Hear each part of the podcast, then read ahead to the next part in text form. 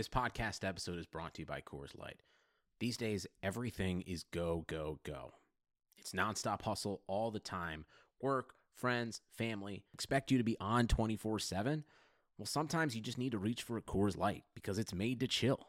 Coors Light is cold lagered, cold filtered, and cold packaged. It's as crisp and refreshing as the Colorado Rockies. It is literally made to chill. Coors Light is the one I choose when I need to unwind. So when you want to hit reset, reach for the beer that's made to chill. Get Coors Light in the new look delivered straight to your door with Drizly or Instacart. Celebrate responsibly. Coors Brewing Company, Golden, Colorado. And I'll suck you up and I'll spit you out and I'll play with your babies till you scream and shout. Oh yeah, oh yeah. Welcome to Burn It All Down, the feminist sports podcast you need. I'm Jessica Luther, freelance journalist and author in Austin, Texas. And on today's show, I'm joined by Shireen Ahmed, a writer, public speaker, a TEDx speaker, in fact, sports activist, and our favorite foodie. She's in Toronto. And Lindsay Gibbs, reporter, author, and the brilliant mind behind the gender and sports newsletter Power Plays. Sign up at powerplays.news. Before we dive into our content, we want to thank our patrons whose support of this podcast through our ongoing Patreon campaign make Burn It All Down possible. Thank you. If you'd like to become a patron, it's easy. Go to patreon.com slash burn it all down. For as little as $2 per month, you can access exclusives like extra Patreon-only segments or our monthly behind-the-scenes vlog. On today's show, we're going to talk about running, abuse, Nike, and gender, among other things, this, after this week's powerful New York Times op ed by runner Mary Cain.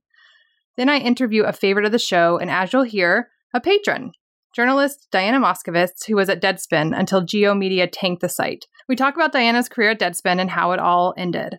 And a note this is a severely condensed version of our chat. The, the full length interview will be posted later this week on our Patreon. Finally, we're going to dive into something more positive the Matildas, the Australian women's soccer team getting their equal due. We'll cap off today's show by burning things that deserve to be burned, doing shout outs to women who deserve shout outs, and telling you what is good in our worlds. But first, we had yet another White House visit by a sports team this week, and I think it's a fair assessment to say it wasn't great. So the Nationals visited Trump, and it was gross. I'm not even sure where to begin with this. I thought Clinton Yates did a good write up at the Undefeated, and one of the things that he noted was how the Nats have red hats, and so does Trump. And so, like, it just kind of looked like a big Trump rally.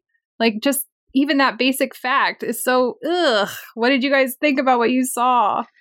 I'm mad at Kurt Suzuki. I'm just gonna start Yeah, the there. catcher. I just he's like who had you a Titanic describe- moment with the president. Yes. and he's basically who had an oh "I'm a king of the world" like and he moment. and from Clinton's art like piece, he's like quotes Suzuki saying, Everybody makes everything political. It was about our team winning the World Series. What you're at the fucking White House. Like, what do you mean it's not political? What was he wearing? He I was wearing What was Kurt Suzuki wearing on he his was fucking wearing head? a MAGA hat. A Yeah, red MAGA. It is political, Kurt. I, I just and I Yes. the, the thing and is and then Trump hugged him from behind while Suzuki threw his arms out wide, as Gross. Lindsay was saying. Gross. It's gross. gross. But yeah. the thing is here is that and and like and cupped him and, a and little bit. gross. Oh my god. Optics I do not need. I wanted to just sort of I can't believe you just said cupped.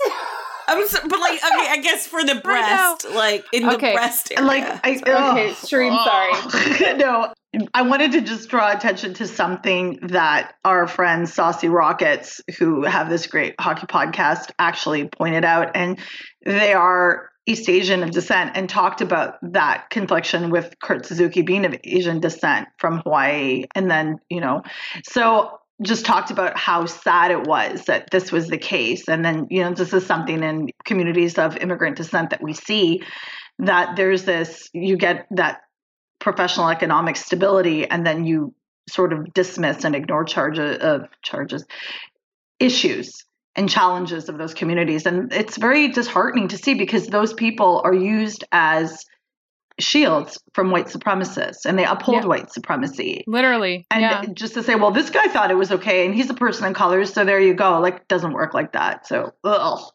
Lindsay, as a resident DCer, Is that how? I don't even know what you call DC people. Yeah, what- DCer is what I'm going with right now. DCers, yeah. I, I don't. I don't want to have this conversation. uh, no, I mean, you know, you, it was funny you were saying that about the hats because it's an ongoing joke. I guess is So you can't you can't pick them out of a crowd. that you can't what you like mean when you're walking walking around? around DC. You see all these red hats, and you don't know if it's like a Nats fan or Trump. You know, a Trump fan. And of course, as they were going through their you know their playoff and World Series run, I kept seeing more and more red hats in DC, which you don't see many of them in DC actually, because you don't see many MAGA hats in DC because uh, DC is very, very uh, anti-Trump, and so it's been, you know, the hat thing is real. But I think that it's just disappointing. Like the Nats team had so much goodwill. The the fans had booed Trump when he showed up at the game. And just for them to so brazenly embrace this moment and cozy up to power in this way was disgusting. And I just want to give a shout out to Sean Doolittle and the other Nats who didn't go because grateful for especially Doolittle, who's very thoughtful in the stand that he took. Yeah, I that's what I was going to say too. As I want, there was a handful of them, and I just want to name some of them here to sort of balance, like Anthony Rendon, Javy Guerra, Joe Ross, Wander Suero, Michael A. Taylor, Victor Robles, Sean Doolittle, Tres Barrera were some of them, and of course Doolittle for how vocal he was about the choice that he made. Okay, well, now that we've started on a high note, let's move on to the show. All right, Lindsay, do you want to get us started on Mary Cain, Nike's Oregon Project, and abuse in sport? Whew, sure. um, yeah, I know. Uh, yeah, a little light uh, subject for this morning. So Mary Cain was a seemed to be a once in a generation running talent, just smashing records when she was a teenager, and um, when she was seventeen, decided to go go pro and move to Oregon to work with Nike's Oregon Project, which is one of the you know most prominent running training groups in the world. Uh, and earlier this week in the New York Times, Mary Cain came forward with an op ed titled, I was the fastest girl in America until I joined Nike. This was a really devastating look at how her career was destroyed by Nike's Oregon Project, which was not just a male dominated system, but as she says in the piece, it was a system created by men for men. One of the quotes from the video says, I joined Nike because I wanted to be the best female athlete ever. Instead, I was emotionally and physically abused by a system designed by Coach Alberto Salazar and endorsed by Nike. When she first arrived at Nike's Oregon Project, Salazar and his team, completely full of men, told her that in order to be faster, she had to get thinner and thinner and thinner. The program didn't have a certified sports psychologist, it didn't have a certified nutritionist. It just had these men picking an arbitrary number and telling her that if she didn't meet that on the scale, she was a failure. She deprived herself of nutrients so much in order to try and hit that number on the scale that she didn't have her period for three years. Her bones became brittle due to a lack of estrogen, and she broke five bones. She had suicidal thoughts. She openly cut herself, but nobody stepped in to help. And Salazar would just continue to berate her in public about her poor performances and weight. And the quote I'll think about for a while is her saying, I wasn't even trying to make the Olympics anymore. I was just trying to survive. So, this is um, what this Oregon project did to a generational female athlete. And it's been really harrowing to read other female runners come forward with their stories that are very similar. And we can get in a little bit. I did a little bit of um, stuff about like behind the scenes and how this story came to be that I want to touch on in a minute. But I think first let's just start like what what did you guys think about this story when it came out? What was what was your reaction? Yeah. I mean, it's very sad. And I think it's interesting that Nike chose, or sorry, oh my goodness, the New York Times chose to do a video op ed because you really, you hear her voice and you see her saying these things. Uh, one of the things that really struck me about this is how arbitrary it is. I think that's a word that she even uses, arbitrary weight. They're just kind of guessing and they ruin her life over this. I also kept thinking about the idea of what is healthy in sport and how we often are looking at elite athletes and the people who coach them as experts on health. And I don't feel like most elite athletes are probably healthy in the way that we're imagining that word, defining that word, um, that they do all kinds of terrible things to their bodies in order to be the best at the thing that they do and how all of that gets used then against athletes and so in this case in this abusive system run by Salazar. I mean this was obviously used against Cain in a really terrible way. This I I don't know it just I don't have a good formulated thought there but it's something I keep coming back to. Shireen Yeah, I mean, one of the things that I read was that when I felt this, I was I was in tears actually when I saw the video. Was just that it reminded me of what we talked about on the show before. We've talked about this, but about Lindsey Horan being, you know, sort of criticized so fiercely when she was in France at PSG, Paris Saint Germain. She was playing there, and how she was criticized for her body weight. And I think the thing that's really important for men to understand is women's bodies don't always look the same and what is required for that athlete is such an individual thing. I was really struck while reading all this that they didn't have holistic nutritionists or nutritionists or dietitians working with them. Like, how is this top level programming if you don't have these things that literally are needed? Like, this is just an aside, but about 10 years ago, I got a trainer to help me in the gym. And she, by training, was a holistic nutritionist and completely understood what I needed because what I needed wasn't the same as the next person she was working with. Like, this is so imperative and I'm sitting here, they're expected to compete at elite levels, but not given the support. So, like, the system and this particular program had so many holes in it that it was just appalling to me. And I thought about her psychological torture of what she endured and being isolated from her family. And I was so happy later in the piece where she explained that she told her parents who had no idea and were like, get on the first flight home, like basically get the fuck out of there. And how she was isolated from them and the shame that's riddled with this being berated in public. It's literally enduring torture and, and abuse. And it was i just and she was so young that it just was so hard for me yeah. to and even if she wasn't young like the response and and i you know we posted this as we're prepping for this. Amy yoder begley replied to mary cain and said you know and i'll quote this this is a tweet after placing sixth in the 10000 meter at the 2011 USATF championships, I was kicked out of the Oregon project. I was told that it was too fat and, quote, had the biggest butt on the starting line, end quote. And then she says, this brings back those painful memories back. Like, how how is this acceptable? How is this okay?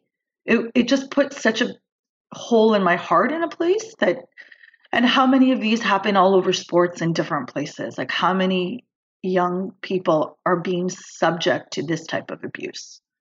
Yeah. And I did want to mention there was a runner. Her name's Kara Goucher. She was a marathoner in Team USA in London in 2012. She actually blew the whistle back in 2011. So, like, these things are long standing, the knowledge about what was going on. I mean, she went to the FBI and the USADA way back then. So, and she was, uh, someone had already actually whistle blown at that point. So, people knew that, that this was going on. And Nike tried to respond. Their response was like to play dumb, to act like, well, Mary never told us any of this, so this is brand new to us. And it wasn't brand new to anyone that was close, is what it, it looks like from from everything we know. Lindsay, you mentioned that you did, I think it was Friday's Power Plays. Again, powerplays.news. Sign up, everybody. And you talked to the author of the New York Times or the woman behind the New York Times op ed of Mary Cain. Can you tell us a little bit about behind the scenes? Yeah, so one of the things that really struck me when I was watching this was it did seem like this story was right in front of everyone's face. Like this was a very, very prominent runner, right? I mean, I know like you know the running community can be in obscurity but mary cain was not right and then she joined the kind of most covered most well known in the united states running program and then disappeared right? And then didn't have any of the results to like back it up. And i kind of just kept thinking about how why why are we just hearing about this now? And why you know it's Hmm, yeah. that that really stuck with me. So i reached out to lindsay crouse who is a new york times journalist who i've got to say she works for the new york times opinion desk but she she actually works like she's a producer for their op-ed docs series so this isn't even like her job um, but she's an avid runner and I mean a phenomenal marathoner. I think she's close to like a three hour marathon. Like I can't even anyways. Go Lindsay, go Lindsay. But I I noticed her name because she had been the kind of author and producer behind the the series that the New York Times did earlier this year on maternity rights in running.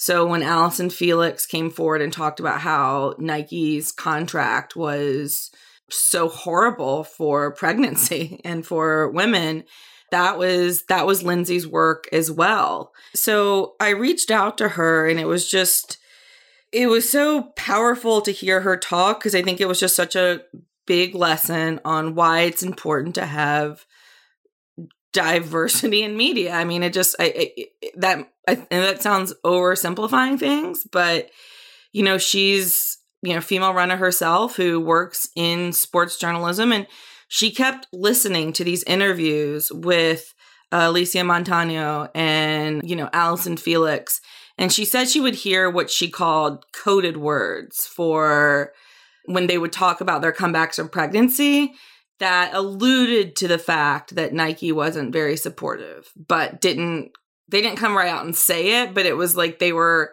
almost asking for someone to ask the question. And so she did it and she called up um, Alysia Montano, who, you know, is the woman who we would all see. She competed while eight months pregnant and was lifted up as like this hero of like, you know, what the female body is capable of. But of course, there's much more to that story. And, and Lindsay's reporting and producing found out that the reason she was doing that was because she was so afraid she was going to lose sponsors, right? It was for her contracts. It wasn't just to inspire people, you know? that there was a real real ugliness behind that powerful image. So that came out and after Alysia's piece came out, Allyson Felix decided to come forward with her story. And Lindsay told me that Allyson had actually been like an anonymous source on her piece on Alysia. And then once that got a good reception, Allyson came forward. And then it was Mary Cain seeing Allyson's story that made Mary Cain reach out to Lindsay to come forward. And so it just becomes this like domino effect. And it all started because one woman, you know, reporter asked a question that was right in front of the faces of everybody, but nobody else thought to ask. And one of the most powerful quotes, and I know Jess, you were uh, bringing this up because it this this impacts a lot of our work, but I would just want to read you this quote from Lindsay Crouse, who said, I think what's really important to note about all of these stories is that nothing is illegal. Nothing is actually fundamentally wrong. No one's breaking any rules because the rules are set up to not support the women that they are hurting. So if you're just looking, you know, as I was talking with her, and it's like, if you're just looking for what's illegal, you're going to miss the fact that these systems are set up to Yeah. uh, punish women. Yeah, that's such a good point. That's what struck me, Lynn's, in your newsletter. The one that struck me the most that it was the fucking systems that are built up this way. And I just really wanted to uh, take a second to say, just to piggyback off what you were saying about Lindsay Crouse. I saw people thanking her and saying, Thank you for creating this place to talk about this, where it's virtually non existent in, in this field, in this area of sport. And I that really stuck with me that the work that women and non-binary folk do that people of color do in sports media and i know i harp on this always and i will always harp on this that that's why these these people are needed to do this work because like no like traditional sports media mainstream doesn't do it so you know hijab tip to lindsay crouse because like that was so poignant. The last thing I want to talk about was there's one other abuse dynamic that I just wanted to bring out. So Nike responded to Cain's video, and one of the things that they chose to say in that response was that Mary Cain had reached out to try to join back the Oregon Project as late as April of this year, which I thought was a like when I first saw it, I thought that was a really mean point to make. And Mary took to Twitter and she did a thread uh, responding directly to that one sentence in the Nike uh, statement. And she said, quote, I wanted closure. I wanted an apology for never helping me when I was cutting, and in my own sad, never fully healed heart, wanted Alberto Salazar to still take me back. I still loved him because when we let people emotionally break us, we crave more than anything their very approval. She goes on in the thread to say that, you know, he wasn't very receptive to her. And then when the USADA report came out, it sort of finally revealed to her that this was not her, that there was something else going on that was bigger than her and that the system itself was not okay. And I just wanted to point out how shitty it is for victims to have to answer for the choices they make in these abusive systems that give them no good choices, that make all of their choices look bad, and that Nike chose in this moment to pick on that particular point in order to try to continue to cover up a thing that everyone has known about for almost a decade. I just thought that was, I just wanted to draw attention to it because that was terrible. Lindsay, want to finish us out here? Yeah, I mean that was it was disgusting. It was a victim blaming statement and it showed that Nike who as we've discussed likes to make these empowering commercials about female athletes behind the scenes is not practicing what they preach. It's important to note that the Nike Oregon project has been kind of dismantled due to anti-doping allegations and in um, you know doping bans and Salazar has been suspended for four years. But none of this has to do with Mary Cain's story, which wasn't about the doping violations. It's about the um, the abuse and you know Mary Cain in the video. She looked at the camera and she said, "I I'm really afraid that what they're going to do is they're just going to basically." keep all of Salazar's, you know, cohorts in place, rebrand this a little bit and bring it back without any systemic changes. And, you know, at, at the end of the day, everything needs to change. And she said, we need more women in power. They're not acknowledging that this is a system, the systemic crisis in women's sports and at Nike, in which young girls' bodies are being ruined by an emotionally and physically abusive system that needs to change.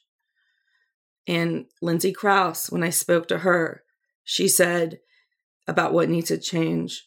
I think the, this is Lindsay Crouse's quote.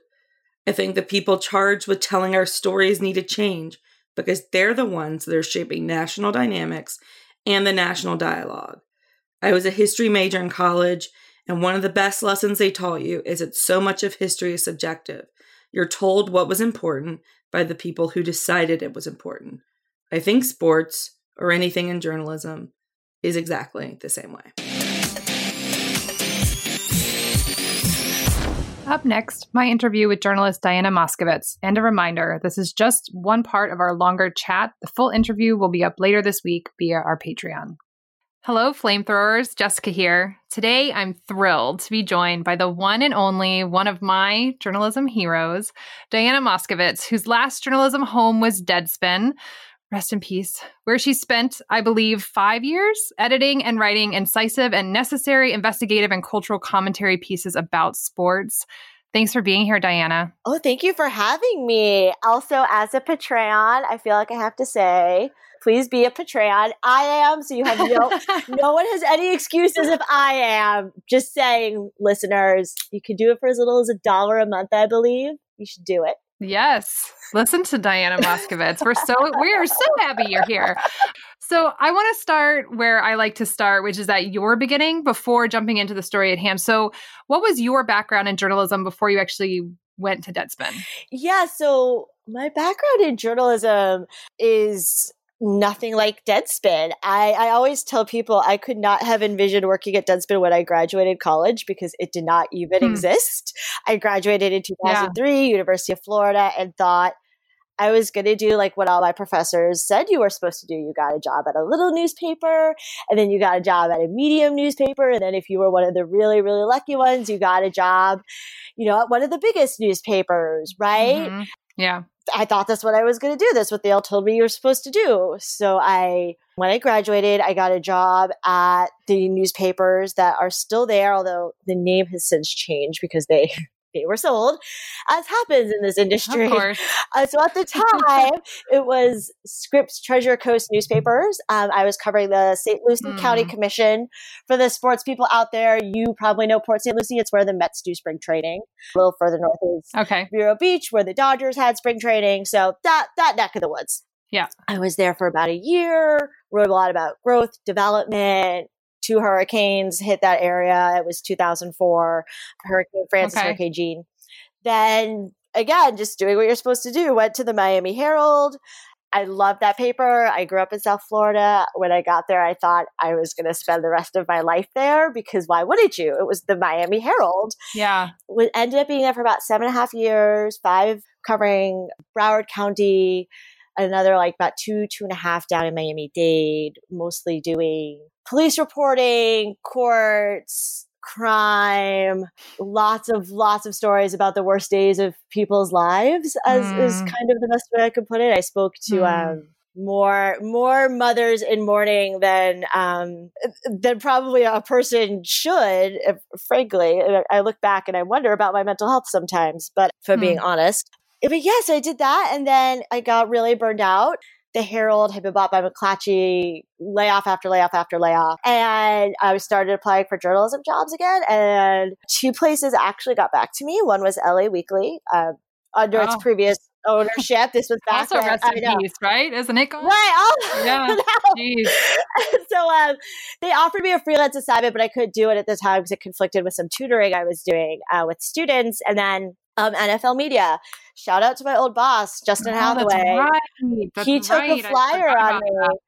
Yeah, and I, I always have to shout out Justin Hathaway. And he swears, he's like, it was so obvious I should have hired you. But I, you know, I think he took a flyer on me. I was, I had a very different background than most people at NFL media, you know? And so, what were you doing? What did you do at NFL Media?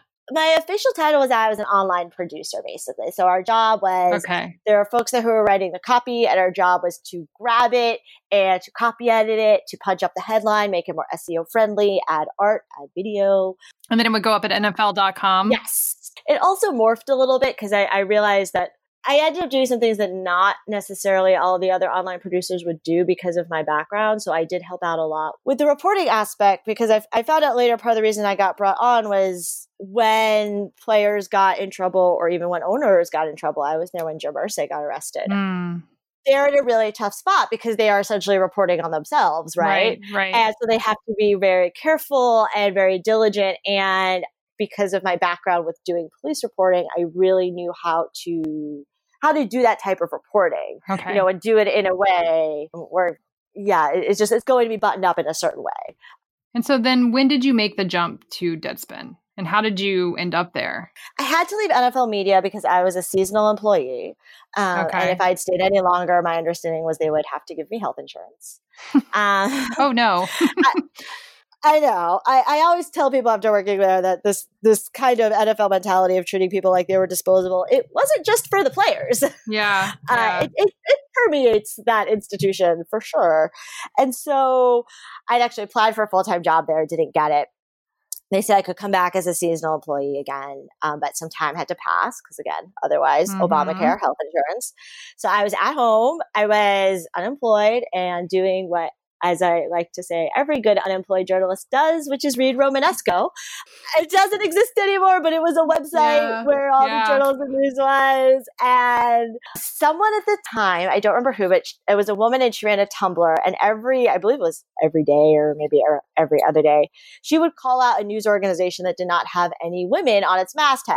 This kept her very Huh. busy, as you can imagine. Uh-huh. Yeah. And Sure. one right, and so one day she did Deadspin, and that it got written up somewhere. Um, And then that link made it to Romenesko, and I'm reading it, and you know, and I Hmm. just got so Hmm. mad because I- I, they're giving all their reasons, quote unquote, why, and I just remember thinking, well, why haven't you asked me? Where's my invitation? Yeah. Where's my tryout, Tommy Craggs? Yeah. And um, I got really mad. I was really upset with them because I had actually tried to pitch them at one point. I was I was really really bad, and so I just wrote an email, and I still remember the subject line. It was "female writer editor over here!" exclamation point. I, I I really That's cut to the chase amazing. of what my qualifications were. I, Yeah. did, I still have it. Oh, I pull it up probably once or twice a year because people think I'm kidding, and I was like, "Oh no, I knew what my qualifications were." wow. Wow. So that's how you got the job there?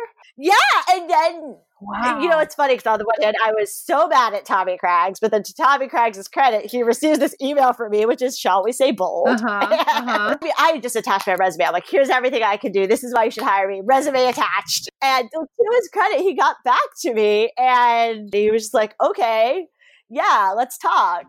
He asked me to write a memo about Deadspin. He was like, this will be confidential. Just read the site. Tell me what you think we're doing great. Tell me what you think we're bad at. And tell me what Huh. you, you think we should be doing. So I did. From there, yeah, we talked and he had me do a couple. This was back when just about everyone did these for Gawker Media. I did a tryout. I did, Sure. I think I did a Sunday shift and then I did a night shift. And then basically they had just had me around for a month, like just a month long trial, Monday through Friday. And at the end, You passed. they said, I, I did. I passed. So you come in, you're the only woman, as you just said. That's how you got in the door. And Deadspin is so famous. One of the things that people have been lamenting as part of the death of Deadspin is the voice that is going to be lost, right? And so you not only came into this atmosphere or this environment where you're the only woman in sort of a broy space, but also like adopting the voice of Deadspin. Like, what was that transition like for you? Well, you know, in some ways I got lucky in that I actually, it's kind of a weird thing. I was the only woman who was like quote unquote on full time staff, but there was another woman there. Okay. Um, Jolie Kerr, because she was doing Ask a Clean Person. And I, I always have to shout her out because in a way she was like my life raft, honestly, Sure. because sometimes you just want to talk about your bra. Yeah, You yes. know? she definitely helped me out at first. And I just remember thinking, okay, I have to like become her friend because like we have to form an alliance somehow, Yeah, you know? yeah, and course. also, you're so cool. And she had a book coming out. And I just thought she was like the coolest person, you know? Um, and she's also turned out to be an amazing friend. Um, so that was really, really helpful. But it, it was still, I mean, again, we're talking about like two. Not- Yeah. not exactly, you know, and that means at any given moment, like either one of us could be like the only woman on Slack, or if both of us are busy with other things, there's like no women there, you know. Um, Yeah. You know what's funny is it. So when I got hired, Tommy Craggs and Tim Marchman, they only really gave me one mandate. And well, first of all, it was funny because I was very self conscious about the fact that I I was clearly not able to blog as much or as fast as you know Barry and Samer and Tom Ley and Sure. very early on, Tommy Craggs told me he was like, "Don't try to keep up with them. That's a fool's errand." He's like, "You're never going to be able to." but he was like, "But also, he's like, that's not why I hired you because that's not what you're going to be best at." He would all he Mm. wanted for me was he was like, "Do every single FOIA request. Like, find them, think of them." If someone else Hmm. thought of one, they'd actually just give it to me to do. I basically did like most of the site's FOIA requests for probably a, a Hmm. good about like year or two Okay. because they really wanted to break news, but also knew realized that you know, we, we don't have budget and resources like the New York Times or the Washington Post. I always call them like the low hanging fruit of like most sports reporters weren't doing nearly the FOIA requests that they probably should be doing because they don't Mhm. they aren't trained to think in that way. Maybe they don't have the time. You know, they still have to write all those gamers. So it was kind of low hanging fruit, you know, to break news on the site. And so Hmm, that was my okay, big mission was just FOIA everything. Like from the beginning, I was just doing blogs that I thought were blogs. And I don't know how else to explain it except they just so clearly seemed like news to me. You know, where it's like, oh, Mm. duh, this is a blog, Mhm. duh, duh, duh, duh. And I, I had you know, and then I would usually reach out to someone else to be like, hey, is there a way to do this in just to make sure it fits with like the Deadspin tone of things? And they would say, oh, okay. yeah, of Sure. course. So yeah, like to their credit, no one ever told me that's not a Deadspin blog.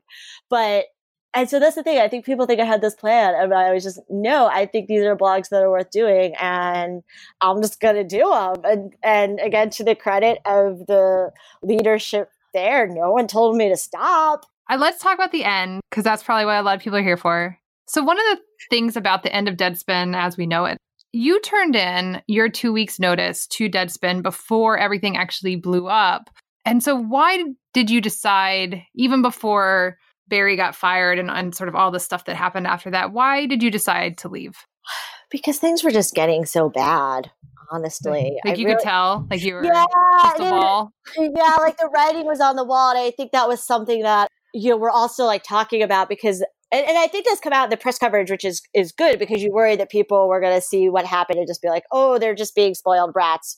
But I think people have been perceptive enough, and they realize like, no, things were getting bad for a while. So one of the things that happened was you gave your two weeks notice before all this started. So you ended up you were the last one in the end. You you still had the keys to the place on the final Friday, whereas everyone else had quit and they they were gone. And so the last bit of real stuff on Deadspin was you in the end. What was that last day like for you?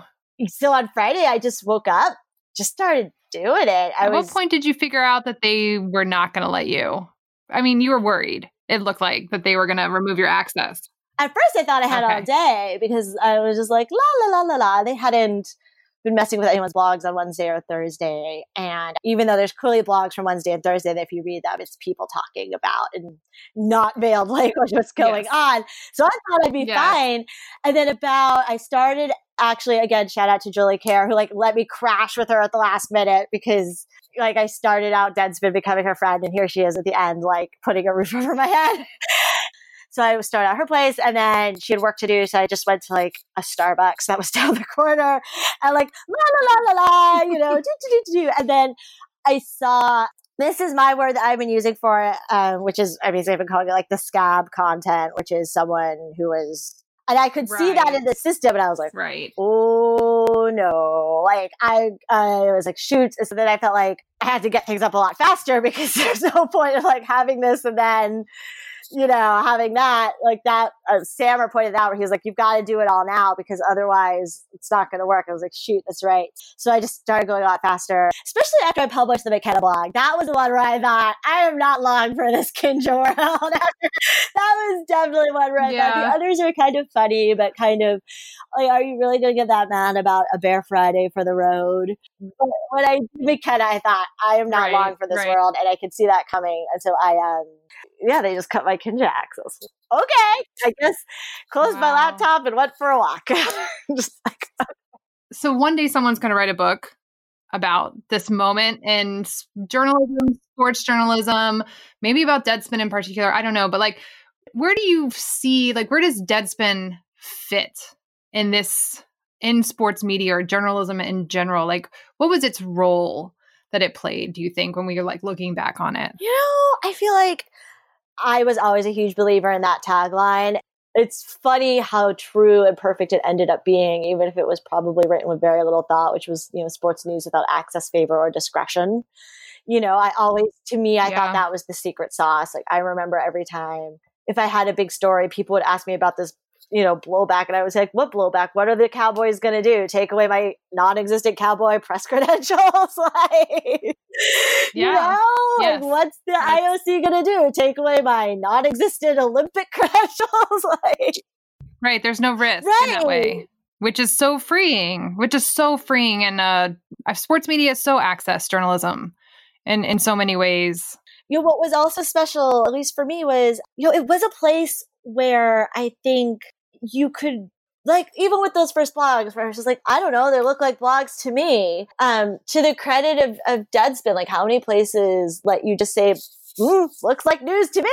I go okay um Yeah. that, Yeah. that really let people pursue what they wanted to pursue you know even if it was strange or different or weird you know or sad um in my case yeah i don't know like at its best i feel like it was about punching up and distrusting authority and um, this is something that someone else said that i'm going to steal where the ethos was the boss sucks Yeah. I think we last week we talked about uh fuck the bosses. Yeah, it was Like very, the yeah, Deadspin was very you don't you didn't want to be the boss. You were like, fuck the bosses. okay. But I do feel like one thing we are gonna lose of the many things that we will lose. One thing will be the media watchdog Yeah. that you guys did that was so important because it really did push the media in a certain direction. And and it would be like the media watchdog stuff, and then you would back that up by doing really good reporting, like you were doing, right? Yeah, and it's funny because I, I, um, there's, of course, your ego where you're like, oh, I did that first. Yes, And yes. where's my credit? And, you know, where's my check for a million dollars? I mean, for many reasons, where are all of our checks for a million dollars, I should say. Yes. But um, Yeah. the example, you know, that I give was, you know, the recent news with what's going on with the NCAA. You know, like the number one draft picks potentially in the NBA and NFL drafts are now both facing trouble from the NCAA for just, you know, the usual stupid reasons. And, you know, everyone's yelling and screaming and saying this is ridiculous and calling for death to the NCAA. And so I feel like this shows it worked, you know, that Yeah. these ideas that started out on Deadspin seeming kind of weird and strange and nichey are now mainstream. I try to think about the difference it made because that to me, it's a weird way, like almost makes it feel immortal to me. Well, let me ask one final question. What is next for you? Oh my God, I have no idea. I have like not even Okay. answered all my emails yet. Um, because really That's fair, sorry that's to fair. people Well- who have like emailed me nice things because I normally really try to get back to people who write nice things. But It just has like not happened. And so So first is answering email. Right. Okay. So first then- is like answering all these emails, but I don't know. I I still like I still think I've got a couple. Like, part of me still wants to be like I still got this. I could still do reporting, and but I don't know. And I and I I certainly can't make a decision now because I like have not even decompressed and processed everything that has happened to me in the last two weeks. yeah, But of course. yeah, I have I have like no idea. I'm like my life goal right now is to like get through the holidays because I'm going home in a couple That's weeks fair, for Thanksgiving. fair. So I'm like figuring out Yeah. Any place that gets you, we'll be lucky to scoop you scoop you up, Diana. Thank you so much for being on Burn It All Down. Thank you so much for all the work that you have done, and we will all be watching to see where you land next. Oh, thank you. And thank you to the whole crew of Burn It All Down. I'm a Patreon. Have I mentioned that, guys? You should be a Patreon. awesome. Thank you, Diana. thank you. Shireen, tell us about the Matildas. Would love to. So, really happy. Australia, for those of have not heard, the Matildas are the Australian women's football team. That's their name.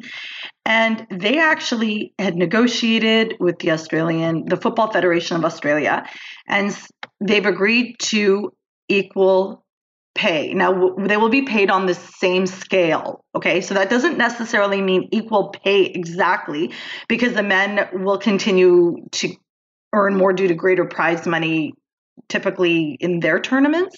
So I think that's important to say. They will not be getting equal amounts of money, but they will be paid on the same scale. So there's just that difference. This is a huge thing and I think it's really it's positive in many ways because currently in the entire world there's only two other countries, New Zealand and Norway that do place male and female players on the same pay scale.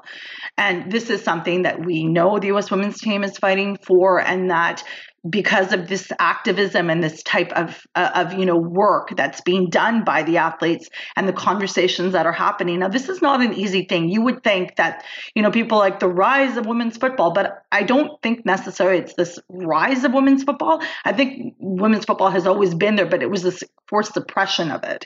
So now you know the numbers we're in over a billion people watch the women's world cup. We see this there is a place for this and in australia particularly there's a huge amount of support of the australian women's national team and we see this. We see their you know their domestic league one of their greatest players sam kerr with the chicago red stars who were runners up in the nwsl championship. They lost to the north carolina courage is very vocal about this. And i think that this is something that other countries and federations need to pay attention to and learn from. While and, and i this bears repeating they won't get equal amounts of money but they have an opportunity now to earn more. And top female players of that country will see a huge boost in their actual paychecks. So it's something and I think this is in um, Australian dollars. The information I'm getting is from a BBC article on this. Is from anywhere from 53 thousand to sixty nine thousand, like within that range, they can see a significant boost, which is about hundred thousand Australian. And that's that is significant. It's a difference between some of these players having second jobs, which is what a lot of professional players do and national level players. So I mean this is this is ramifications on, on, on many things. And this is also outside of their opportunity to be sponsored or be sponsored from corporations that really want to have them as you know role models in the face of marketing and i think this is this is really this is a really good thing and i know y'all are thinking well wait a minute australia didn't do that great in the women's world cup no they didn't however i mean it was a transitional year for their team their coach was out there was a lot of you know discord in the ffa and I think the fact that the team is still pushing and is moving forward is a really positive thing. I am not a person that thinks that the results of a team should reflect what they're paid because if you don't invest in something, it cannot get better. This is a very simple thing to understand. That if you don't invest and So you say. no, uh, yeah, for me it's a simple thing, but it's like I'm glad that this is happening. It's uh, it, shows pro- opportunity for progress for the women and you know, respect to all the women that came before them. Moya Dodd has been very vocal. She's one of these people that's been advocating, not just in Australia, in the AFC and to FIFA about the importance of this. So I'm so happy that this is coming back. And, you know, cheers to the Matildas. Yeah, I think it's, I love all these stories. It's nice to have a nice thing to read about. And, you know, Australia is the same sort of story that we see anywhere. I mean, they, the team went on a strike in 2015. Uh, like they've been advocating for themselves and loudly so. And when they did that strike in 2015, it, I think it was uh, USA. They were going to do a friendly against the USA, which was going to be a big deal, and it had to be canceled because they were not going to participate. Uh, and at the time, they were advocating for equal pay. And it matters to me in sort of the larger cultural scale. There was a Guardian piece from August of 2019, so just a couple months ago, about how uh, the national gender pay gap in Australia is stable with 14 at 14%, with men making $241 more per week than women throughout the country, right? Uh, and so I know that the soccer team getting more money doesn't mean that other women are necessarily getting more money, but just the fact that that they're leading in in their societies and it, you know, we have so many parallels with here in the US and we've talked on this program just over and over again about women around the world, especially, you know, in soccer. I keep thinking about the Chilean women that Brenda is always telling us about and and the work that they're doing, the Nigerian women who continue to protest and sit in, in in order to get their paychecks. And so we're just seeing it in so many places and it's thrilling. Lindsay, I think you were going to tell us a little bit more about the USA women and where they are in their equal pay fight. Yeah, so good news this week. They got granted class action status, which is doesn't necessarily mean they're gonna, you know, win the whole thing, but it does cite that the judge is skeptically looking at some of US soccer's arguments, I believe uh, we can say, which is, you know, I would say the right way to approach that.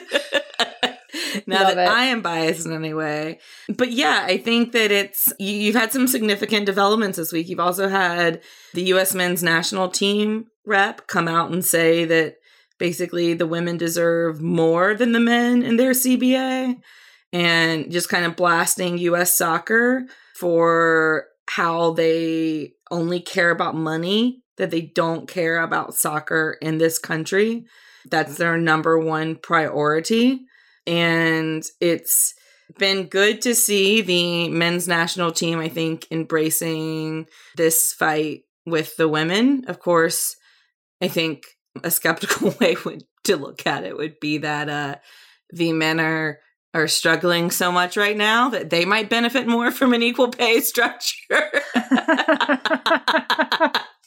Because Oh, if you're not winning anything, you're not getting much money. Uh, you know, but that's just the cynic in me. Ouch. But You know, I think it's not, we can get more in the weeds in the future as this fight continues. I think the court date is set for May for this to go to trial. So once again, you're going to have this, you know, as we lead into the Olympics, US soccer decided to just drag this out and, you know, force these women to continue to fight because they truly believe that, you know, this is the hill they're going to die on, that this is their high horse and they're not getting off, which is just a wonderful look. And, um, but you know, to me, it's just like looking at what happens to Matildas, looking at what we're we're seeing in U.S. soccer, it just ties together for me what we talk about all the time, which is just women have to fight for literally everything, and the only way forward for women's sports is through collective action and solidarity. And I truly believe that. And I actually did. God, I'm going to plug Power Plays again. Sorry, but uh, this week, Do it. this week I I looked back at um the WTA because the women's tennis had had this record $4.42 million payday for Ash Barty after the WTA finals. And I looked at how, you know, they got from these $1 contracts to this. And it started with collective action, with solidarity, right? And and that's how their journey started. And I think what we're seeing now across, especially globally in soccer and then in um, you know you're seeing some in basketball as well that this is this is what people are embracing and it's creating change. Like unfortunately women have to drag all of these power structures kicking and screaming into you know equality or anything resembling equality but they're doing it and it's inspiring and congratulations matildas and way to fight Shireen? Yeah, thanks. Just one quick thing. I wanted to draw attention to the writing of Samantha Lewis, who is a Guardian reporter in Australia about this. And there's something else. She wrote a really cool piece about the how Indigenous women have actually really helped. Uh, you know, sort of draw attention to this. I think this is really important. We can talk about all these things, but we're talking specifically about Australia. I think it's really key to note that these are communities that often get neglected in this. And props to Samantha. I love her work. And I think that these are also the discussions and also ties back into what we're talking about in the previous segment the need for people to tell these stories and how important they are. And one of the other things that we have to keep in mind is Australia is part of the Asian Football Confederation, which has, you know, we know that misogyny in football is literally a global problem, but doesn't have as active uh, federations supporting women's teams. So the fact that they're doing this under that umbrella is really, really key. And I hope will draw attention and start shaking up because, as Lindsay was saying, collective you know action is really important but we're also talking about some places in the world where that's not necessarily as possible or plausible for some of the the countries. And i think that that's why for me the matildas doing this and the socceroos i mean i haven't seen a lot about the socceroos who are the uh, the men's team saying anything about it yet but maybe i have been looking in the wrong places. But i want they have been supportive as far as well seen. yeah They but there's been, supportive, nothing like yeah. outspoken to a degree of like you know like a huge rally. And and and in this we also see the importance of allies. We need that. I mean i don't think anyone's objective but i haven't seen this outpouring. I haven't seen it anyway. But and and rightfully so of writers not to focus on that. But just sort of talking about this i think is is really key of where they are geographically located. And just the whole story and we really need to to to look at that picture of what this means for women's football in Australia and moving forward and how they will inspire others. Now it's time for everyone's favorite segment that we like to call the burn pile, where we pile up all the things we've hated this week in sports and set them aflame. I'm going to go first. This past week, Kenny Jacoby, whose work I've used before to burn things on the burn pile, published a piece at Gatehouse Media about Youngstown State University. Kenny uncovered that Youngstown in 2016 found three male athletes responsible for sexual assault, suspending them all for different amounts of time, I think expelling one of them. One of those athletes was Bassem El Makawi. The school found that in El Makawi's apartment, he had sexually assaulted a fellow student by non consensually fondling her. He was suspended from the school for seven months and had to complete an online training module called Think About It, which was supposed to educate him about alcohol use, healthy relationships, and consent, according to Jacoby's reporting. After his suspension was over, El Makawi reapplied to YSU. He was accepted, and he played on the school's tennis team from 2017 to 2018, competing in 35 matches. And then he got a gig as an unpaid assistant coach of the men's tennis team in fall of 2018. And then, and this is the part where you just have to wonder how this even happens and why. In the spring of 2019, he became an assistant coach on the women's tennis team. In response to Jacoby's reporting, YSU started scrubbing any mention of El Makawi's association with the women's team off the internet, which I've seen this before at other universities. Gatehouse has the screenshots, though. It's, you know, we'll be linking to this so you can go see. And a spokesperson for the school felt it was necessary to point out that there is only the one instance of sexual assault.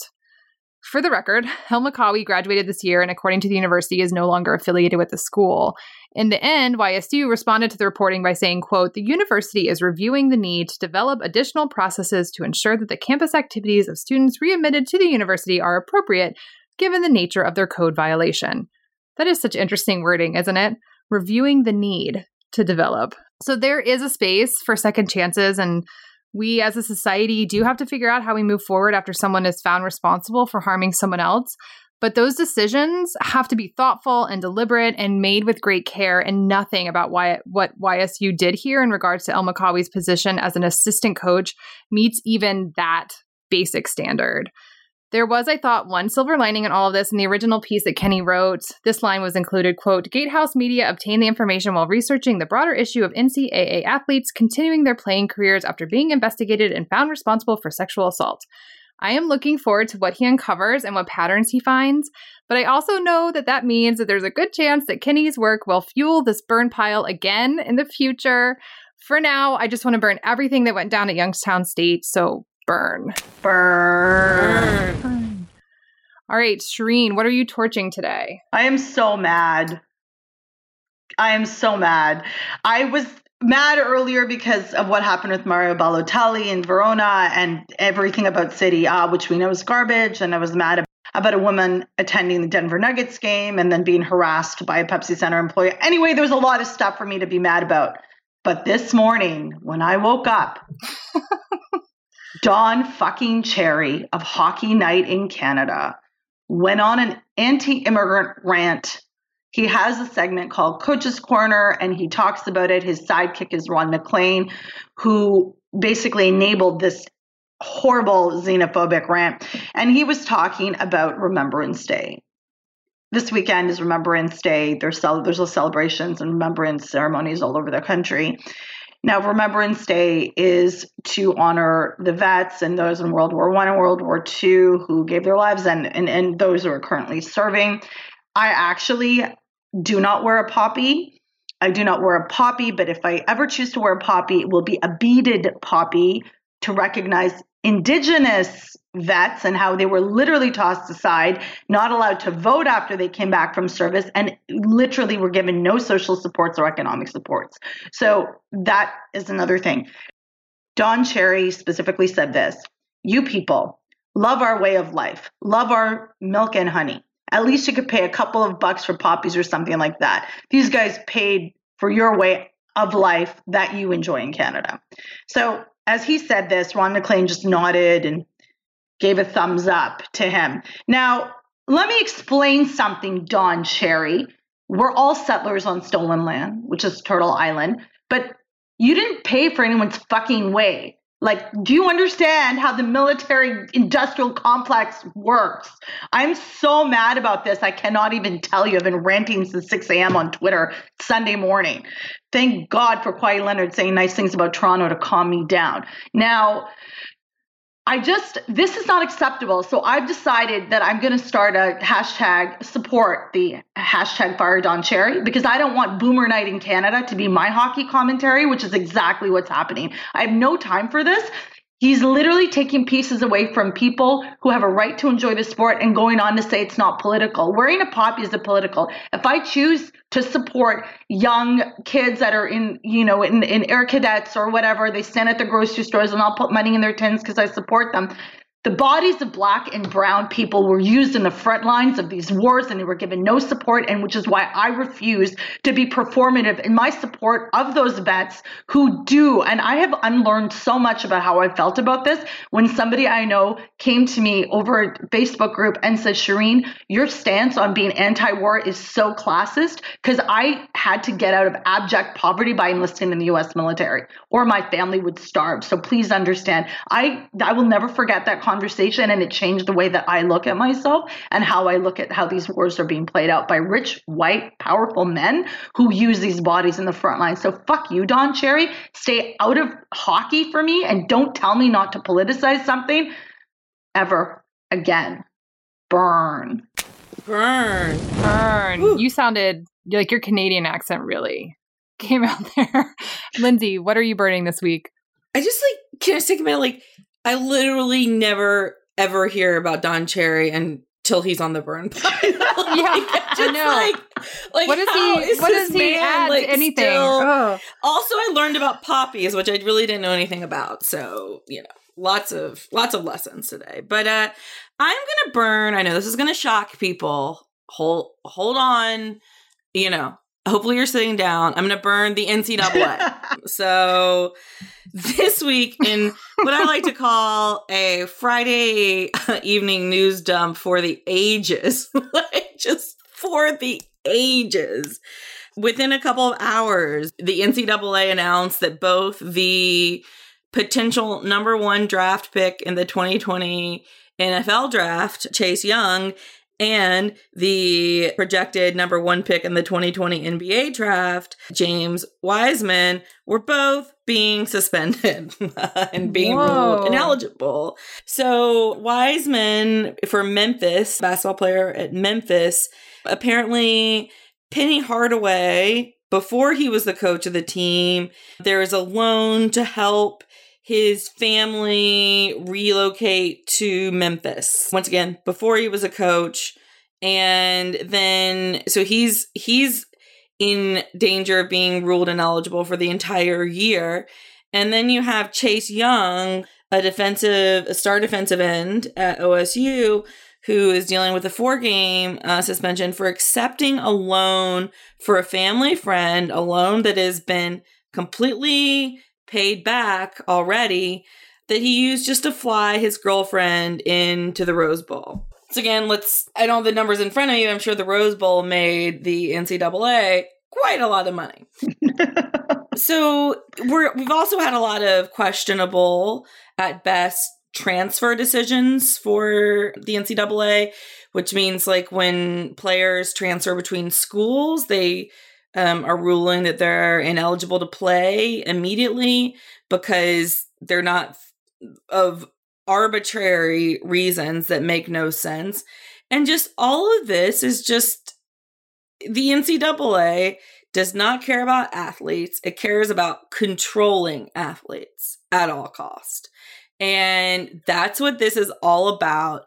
And especially right now, as there's talk about figuring out some sort of model where, you know, they're trying to pretend like they're being progressive a little bit and trying, you know, and thinking of compensation models or ways for these um, athletes to benefit from their likeness. I just didn't think that there was anything coincidental about the fact that right after that became public, which of course, as we've dissected, was not all that that statement was uh, said to be, but that they are now bringing down the hammer on some of the most prominent athletes in the NCAA. And um, this is a fledgling organization that is terrified about the power that it is losing. And it is uh, taking innocent young people down with it. And someone in Twitter replied to me or was on a thread. They said, So wait, now we're just getting mad at the NCAA for enforcing rules? And my answer is yes. Yeah. 100% what we are doing because, as we say, these rules do not deserve an ounce of respect. So burn, burn, burn. Burn. Burn. After all that burning, it's time to celebrate some remarkable women in sports this week with our Badass Woman of the Week segment. First up, our honorable mentions. Cheers to NWSL players as the league owners have approved an additional $300,000 per team to pay top end players more than the new maximum salary of $50,000. This appeared to be a rule put in place to keep talent like Sam Kerr in the States. It didn't work out in Kerr's case, but it's great whenever salaries go up for players. One more shout out to the Matildas, Australia women's soccer team, on their equal pay. More good news from Down Under as 236,000 cricket fans in Australia watched Ellyse Perry and Alyssa Healy on TV as they recorded a 199 run stand with the Sydney Sixers against the Melbourne Stars. Ratings are up 25% this year. That's a huge amount of people supporting women's cricket, and we are here for it. And speaking of big crowds for women's sport, close to 78,000 people showed up over the weekend to watch England's Lionesses, their women's national soccer team, take on Germany at Wembley Stadium. This set a record for attendance, crushing the previous one in 2014 when just over 45,000 showed up to Wembley for the same matchup. That's a 30,000 plus increase in five years' time. Canadian soccer legend Christine Sinclair, Shireen's prime minister, is one goal away from matching Abby Wambach's record of 184 international goals after scoring in a friendly against New Zealand this weekend. Sinclair will have a chance to beat this record at the end of January with the Canadian women's national team during Olympic qualifying at the CONCACAF tournament. And on the other side of the age roster, Canadian soccer player Olivia Smith is the youngest player to ever make the national women's roster. Smith is 15 and made her debut at the Four Nations tournament in China last week. Shout out to Aya Katab, a defender with the Palestinian women's football team who wrote a poignant piece for Al Jazeera about the Puma boycott. And congratulations to France, who defeated Australia in the Fed Cup, that's in tennis, 3 to 2. Can I get a drum roll, please?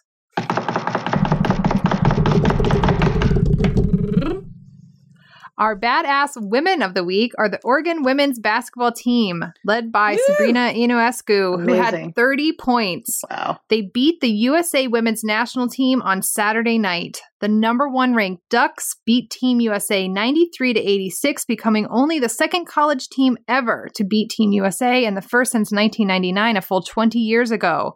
It's going to be a fun basketball season. Okay, let's talk about what is good in our world. I'm going to start. And it's like, it's so simple for me this week. I have been enjoying a BBC show that we watch over here on the side of the pond on PBS. It's called Grantchester. And I'm just going to describe it. Um, it takes place in post World War II Britain, mainly in Cambridge, and it follows a vicar. And I know that Hot Priest is out there in Fleabag, but like, this is the hottest vicar, and he's played by this game, this game, this guy named James Norton, and he's hot in the way that like he has demons and he drinks and he has sex and he goes dancing. He listens to jazz. Uh, but the premise is that this very hot vicar uh, teams up with a detective and they solve murders together. So, of course, and it's lovely and I love it. And it has made me very happy this week. So, Shireen, what is good in your world? My daughter is going to semifinals of ROPSA, which is the regional uh, semifinals, and I'm really excited for it. It's tomorrow. I'm going to go, and I know this is shocking, going to be loud in the stands. Um, I'm going to make a sign. By the time this episode airs, I mean, she would the result would have already been out, but I'm really hoping for that, you know, for them to go forward. She's in her senior year in high school, so this would be a really big deal. I'm going to Kingston, Ontario this week to Queen's University to do a panel called Muslim Femininities in Sport, which is being organized by Courtney Szto, who's been on our show. I'm going to be speaking with Sarah Aboud, who has started a modest sportswear line and that you know features really cool turbans and hijabs and with my friend amina mohammed. And so i'm really excited about that. I have some other trips coming up. I'm going to see brenda next month early next month in princeton which is really exciting. And oh, listen, look at you guys. yeah. And then i'm going to go to pakistan which is not something i've done for five years. I need to see my family and i'm really really really excited about that. So that's that plan is just coming into play. And of course, as you know, Sonny Bill Williams is coming to Toronto to the Toronto Wolfpack, Wolfpack for rugby. So Shireen is very excited. I literally know that's happening because of your Twitter account. That's like how I understand I- the context of that. My favorite thing, my what's good is when Shireen goes third person.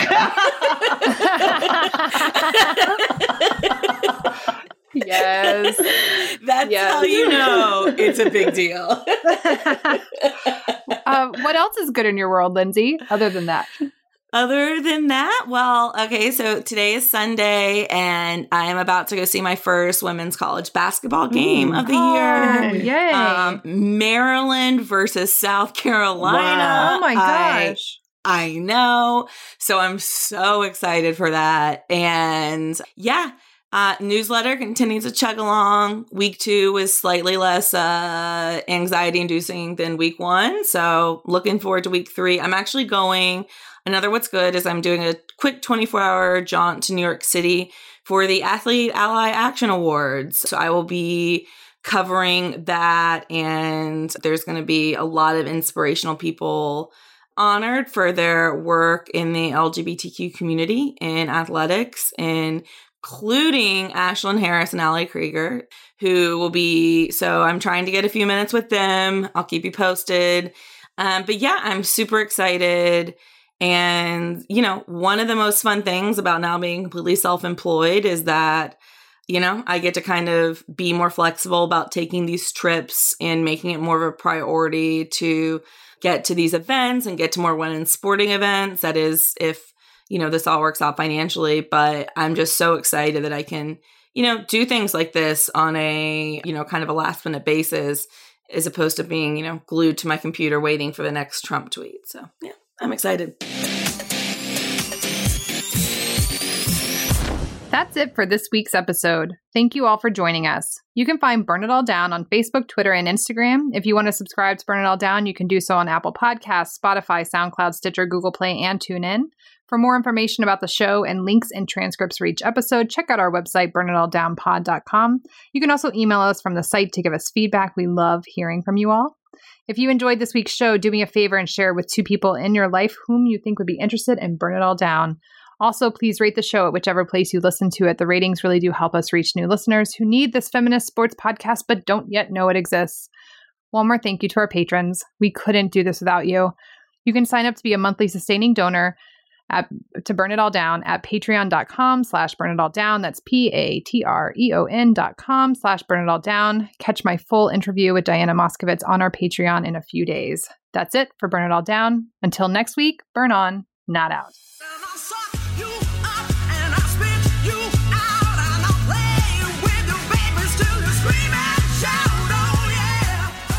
We're going to do that drum roll again, everybody. Okay. Yeah, sorry. I thought if Lynn's wanted me to Sorry. solo and be like Phil Collins out here, but that's fine. Yeah. Okay, stop. stop. Sorry. Oh no. Sure you made a Phil Collins reference? Okay.